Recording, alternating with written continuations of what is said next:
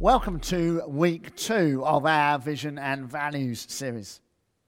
Last time we remembered and reminded ourselves of how important vision is.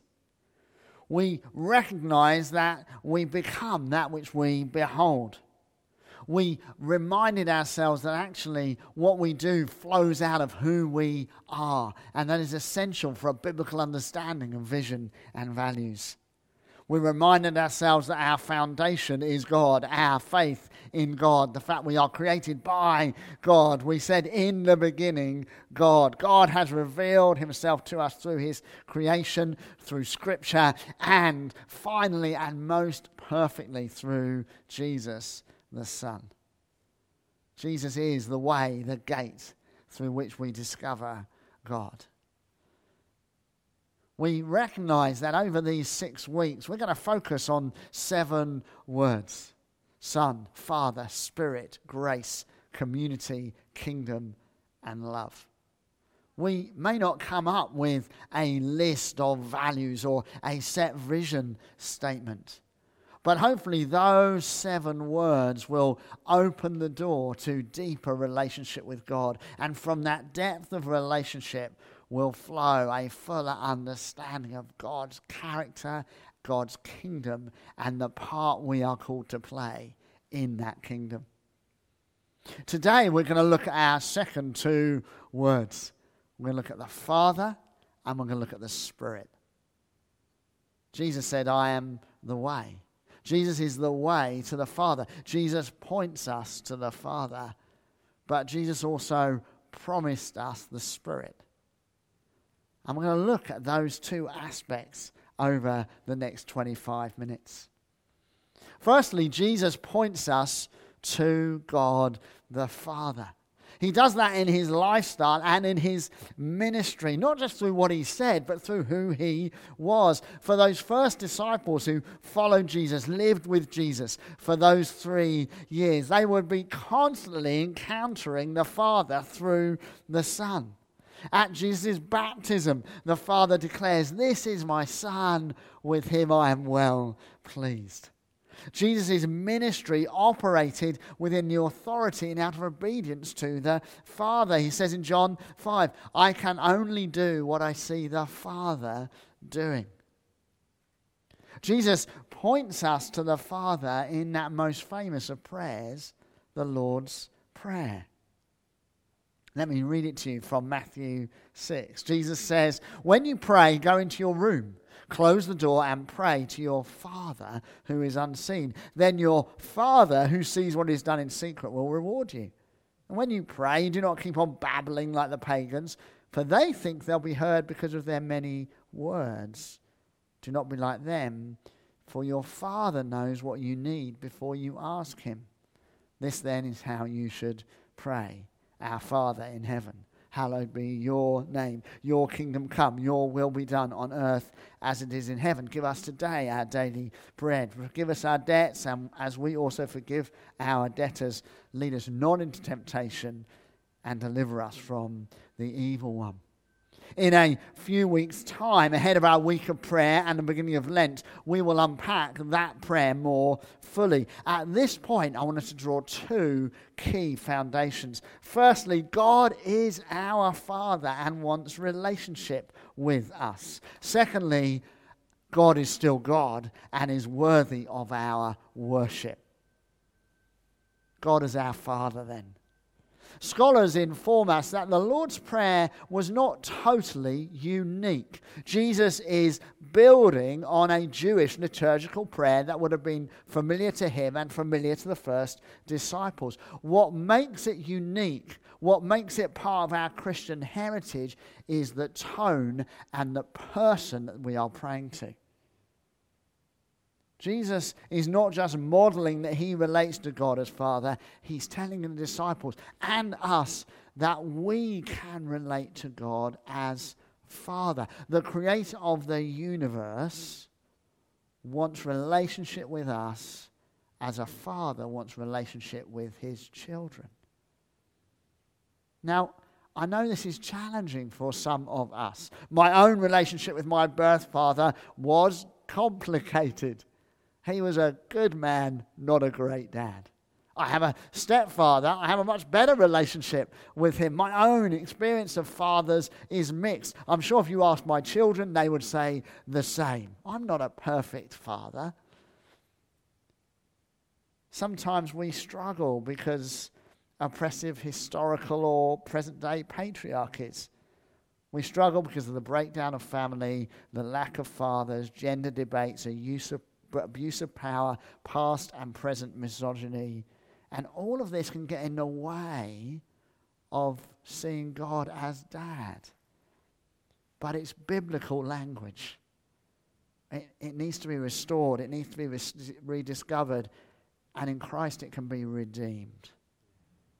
Yes, our view of fathers can be shaped by our experience of fathers or fathering, but we want a biblical understanding. We want a biblical expectation. And Jesus says to us, You have a perfect heavenly Father who wants relationship with you. But notice in this prayer, God is also worthy of worship. Jesus prays, Our Father in heaven, hallowed be your name, or greatly revered, or honored is your name, or worshipped is your name, or holy is your name. Jesus prays, Your kingdom come, your will be done. Not my will, not my glory, no, your kingdom, your will here on earth, as it is in heaven. Jesus is saying this before we hear more about the Father heart of God, Jesus is reminding us God is worthy of worship.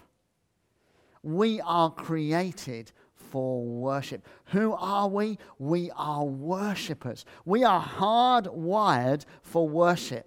Have you ever wondered why you love your friends, your spouse, your work, your sports team, your gadgets, your kids? Have you ever wondered why you love them so much?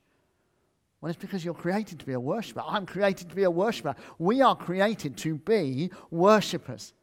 We're hardwired, it's part of our DNA because it comes out of God. God creates us as worshippers, and God is worthy of worship. And the trouble is that when we stop worshiping God, we've still got that worship within us. And where do we place it? We place it on food, or money, or family, or work, or this team, or that team, or this event, or this gadget. We place that worship on other things. Tragically, we so often place our worship on things that damage us and damage our society. And it's because we are hardwired for worship. This daily prayer, taught to us by God incarnate, calls us to worship God every day. Give us this day our daily bread. What's that say? Well, it says, yes, God is concerned with our needs, but also it's saying, no, you want to be, you want to be in relationship daily. You want to be worshiping daily. What does the incarnation tell us? It tells us that every bit of life is worship. Every bit of life matters. It, worship is about putting our hands in the air on a Sunday morning. It's about worshiping together and reading scripture in our life group, but it's about work. It's about family. It's about being a good neighbor. It's about how we do the washing up. Everything is worship. And that is glorious because it means we can be being who we are created to be in every activity. We don't have times of worship, we are worshippers. And in that worship, we are constantly reminded God is our Father. Jesus points us to the Father in his prayer. He also points us to the Father in his parables, probably most famously in the parable of the prodigal son. I encourage you to read this parable in your devotions this week. Let me just read you the very beginning from Luke chapter 15. Jesus continued He's just told the parable of the lost coin and the lost sheep. Jesus continued There was a man who had two sons. The younger one said to his father, Father, give me my share of the estate. So he divided his property between them. Not long after that, the younger son got together all he had, set off for a distant country, and there squandered his wealth in wild living this parable, which you may know well, has become part of the English language. We use the phrase the prodigal to mean talk about lots of different situations. This word prodigal in both its Greek and Latin root actually mean wasteful or extravagant rather than wayward. But we tend to use it in that sense. It's a wayward son or daughter who comes back, the return of the prodigal. Historically, this parable has been explained with a lot of focus on the first son. You know, here's this son, he asks for his money, which is basically him saying, Dad, I wish you were dead. The father gives it to him. He goes off, he squanders all his wealth on wild living. He comes back, the father forgives him. How wonderful. And that's there. Read the parable, it's there. But actually, more recently, we've been reminded that this parable is not about one son, it's about two sons. And it's about two sons with one Father. This parable is meant to reveal to us the heart of the Father towards us. A father who carries authority, a father who owns the estate, a father who has you know, all power, as it were, a God who's worthy of worship. But a father who gives freedom, a father who gives choice. And most importantly, a father who never stops looking for his son. As we said, the context of this parable is of lost things being found because they were looked for the lost, lost coin. The, the woman cleans the whole house to seek it and find the coin. The lost sheep. The shepherd leaves the 99 and goes and seeks the one. Here, the father looks for the son, seeks the son. We read, But while he was still a long way off, his father saw him and was filled with compassion for him. He ran to his son, threw his arms around him, and kissed him. He gives him a ring and a robe and sandals. The father runs to the son. The father doesn't give the son any time to make his little speech that he's prepared. Oh, I've sinned against you and against God. Can I be a servant? The son doesn't have a chance to do that. Why then does the father wrap his arms around this very smelly young man? Well, because the Father brings reconciliation and restoration not based on what the Son's going to say, but on what's changed in the Son's heart. Remember, 1 Samuel 16, verse 7 tells us man looks at the outward appearance, God looks at the heart. The younger son doesn't get out his prayer of repentance because the father has seen that change in his son's heart evidenced by him walking home and has run to him. The Father knows, brings redemption, reconciliation, and throws a party. And that'd be a great place to finish the parable, wouldn't it? It's always good to finish with a party. Enter the older brother. He refuses to go in. In his anger, he separates himself from the Father. Preachers have often commented on the uh, uh, incredible, uh, shocking nature of the father going to the younger son. It says he gathered up his skirts and he ran, and we're told, well, first century fathers don't run. They certainly don't embarrass themselves. They would, they would stand and they would wait for the son to come all the way up. And then, once the son had got through his speech of repentance, then he might, you know, lay his hand on his head. No, this father, we're told, gathers up and runs. But here we have another shock. The father kills the fatted calf. That's a big deal. Scholars tell us that for your average party, a lamb or a goat might be killed. But for the big celebration, the big wedding, the big anniversary, you would kill the fatted calf. And to kill the fatted calf meant this is so big, everybody's coming. The village would be there. Picture the wedding that Jesus was at in Cana. Everybody's there. And when everybody's there, the most important person is the father, the, the, the head of the estate, the person who is throwing the party. And this older son refuses to go in. So, what should happen? Someone should go and say, Oh, oh your, your son won't come in. And the father says, Okay, leave him outside. But he doesn't. He goes out to him. The father shocks us twice in this parable. Firstly, by picking up his skirts and running on a dusty track to wrap his arms around a smelly son. But secondly, here, he gets up from the table. He goes outside. He reaches out. He reaches out to the second son there's no words of discipline, simply a statement of love and provision. You have always been with me, and all I have is yours. See how the Father heart of God is displayed. Why does Jesus include the older son? Because this is where he finishes the parable. There's no nice, neat ending. Why does Jesus include this second son? The first half of the parable is easy to understand, isn't it?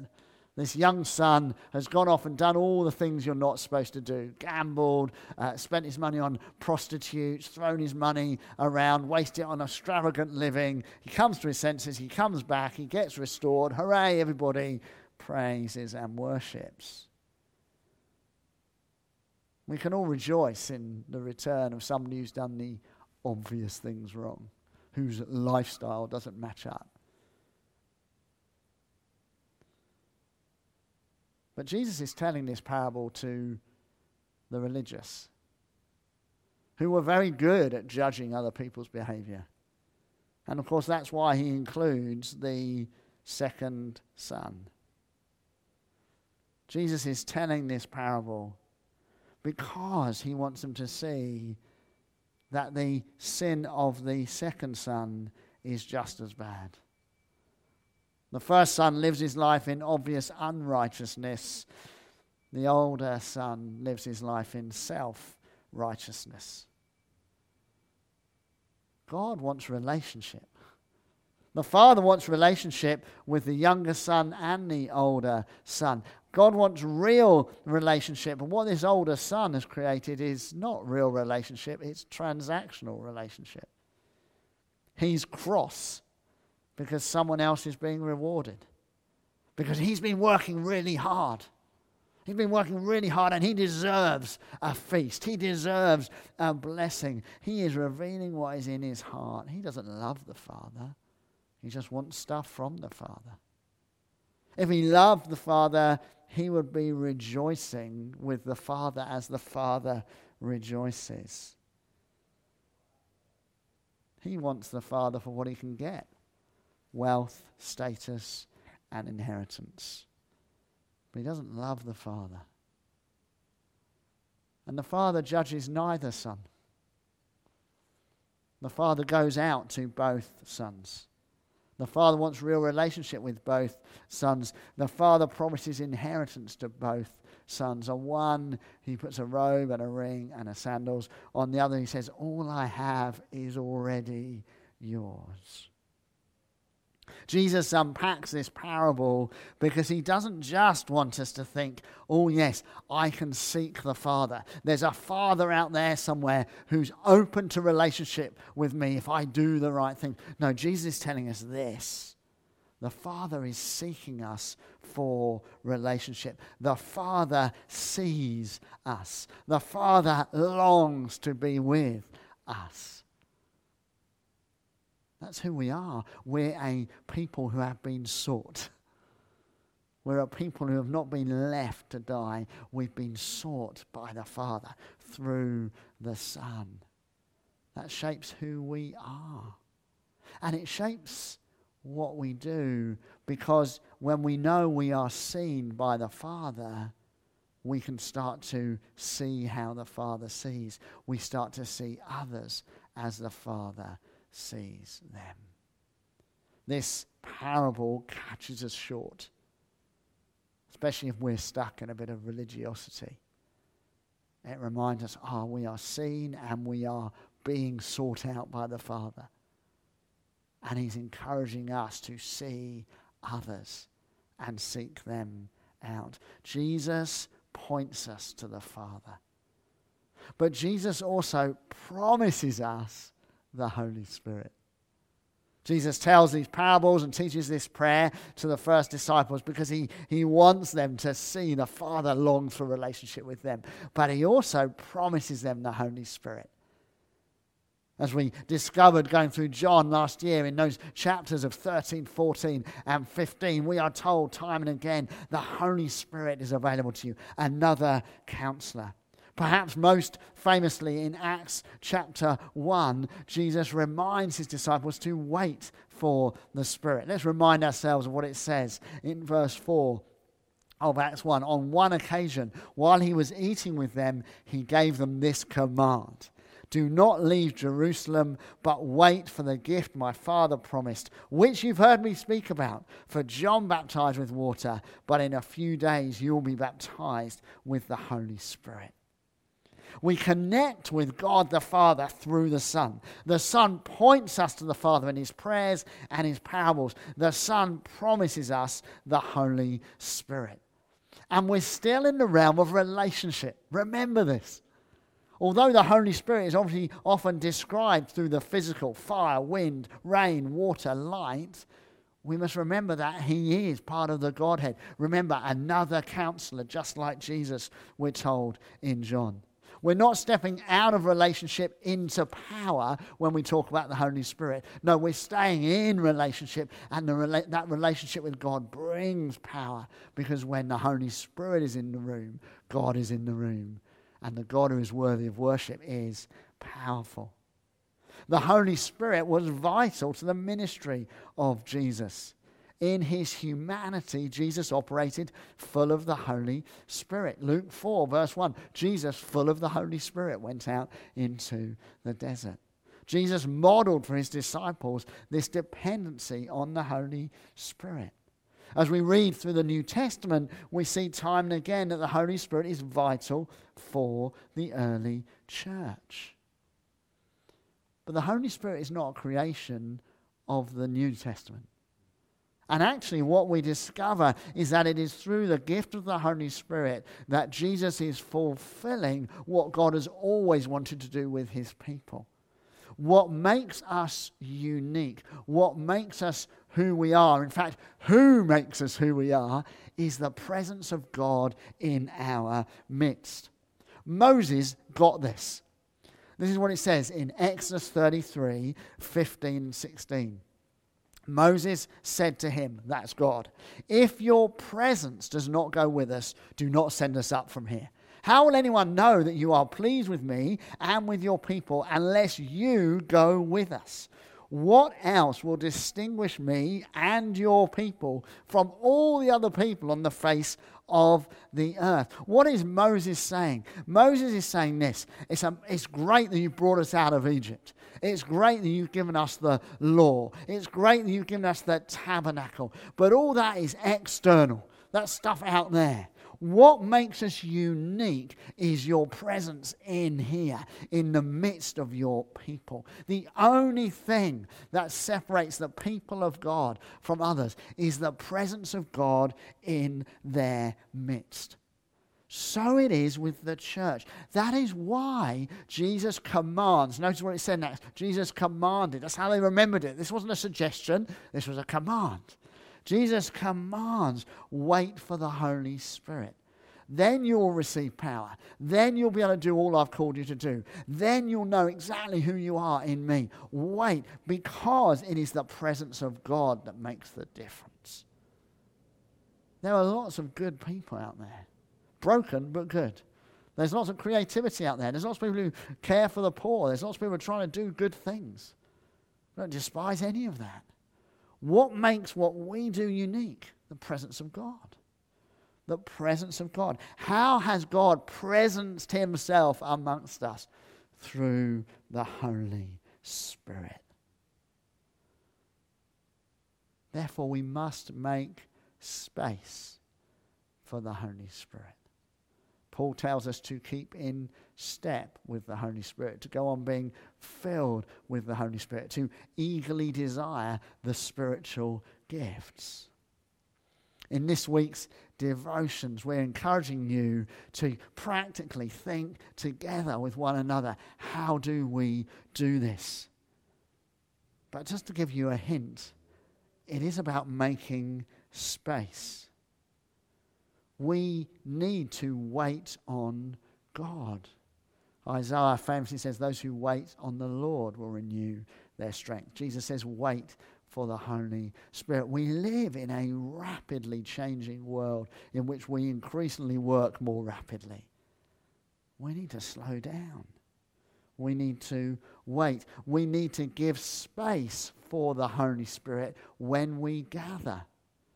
On a Sunday, in a prayer meeting, in a life group, when we gather, we need to give space. Now, that can feel a bit embarrassing. If you're sitting in a small group in a front room and you wait for 30 seconds and it's silent, we feel like that's like two hours. Well, us external processors do. The internal processors just go, oh. You know what I mean? We need to make space when we gather. But we also need to make space when we are scattered. As we'll see when we start talking about the kingdom of God in a few weeks' time, we are seeking the kingdom, not creating the kingdom. And we seek it because God is already at work. The Holy Spirit is already at work. And so we need to make space when we gather. What, what's God saying? What's God doing? What gift does God want to bring? What does God want to mention? What, what are we hearing? What are we listening for? but also when we scatter, when we're in our workplaces and our homes and our colleges and our neighborhoods, just we need to slow down. Just ask the question God, what are you doing here? What might you be doing in this colleague, in this person I'm standing next to in the bus stop, in my neighbor's life right now? What question might I ask that actually will just reveal, ah, the Holy Spirit is at work? Who are we? We're children of God, loved by the Father. We are worshippers. We are people defined by the presence of God through His Holy Spirit. And therefore, we must make space for the Holy Spirit to move amongst us and to move through us. Let's pray. Father God, we Thank you that we can even use that phrase, Father God. Would we keep hearing your voice? Would we keep making room for your Holy Spirit? Would you fill us afresh? And would you lead us into all you have for us, relationally and in the power of your kingdom? Amen.